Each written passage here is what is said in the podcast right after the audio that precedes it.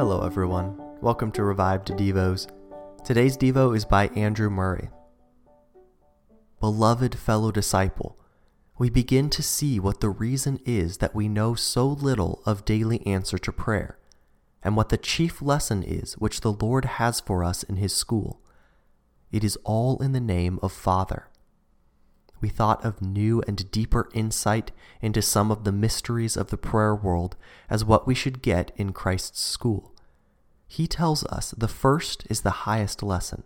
We must learn to say well, Abba, Father, our Father which is in heaven. He that can say this has the key to all prayer.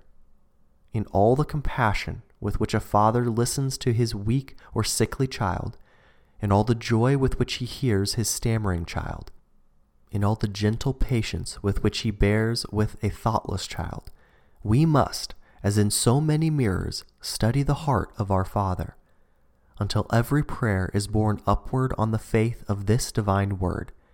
How much more will your heavenly Father give good gifts to them that ask him?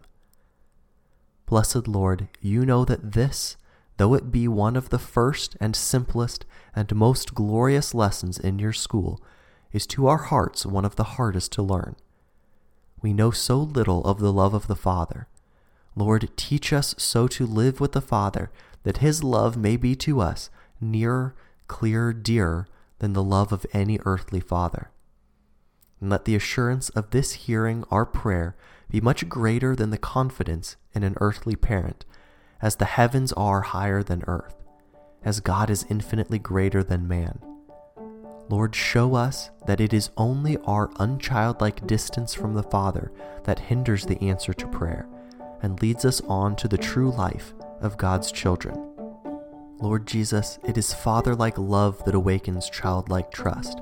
O reveal to us the Father and his tender, pitying love that we may become childlike and experience how in the child life lies the power of prayer.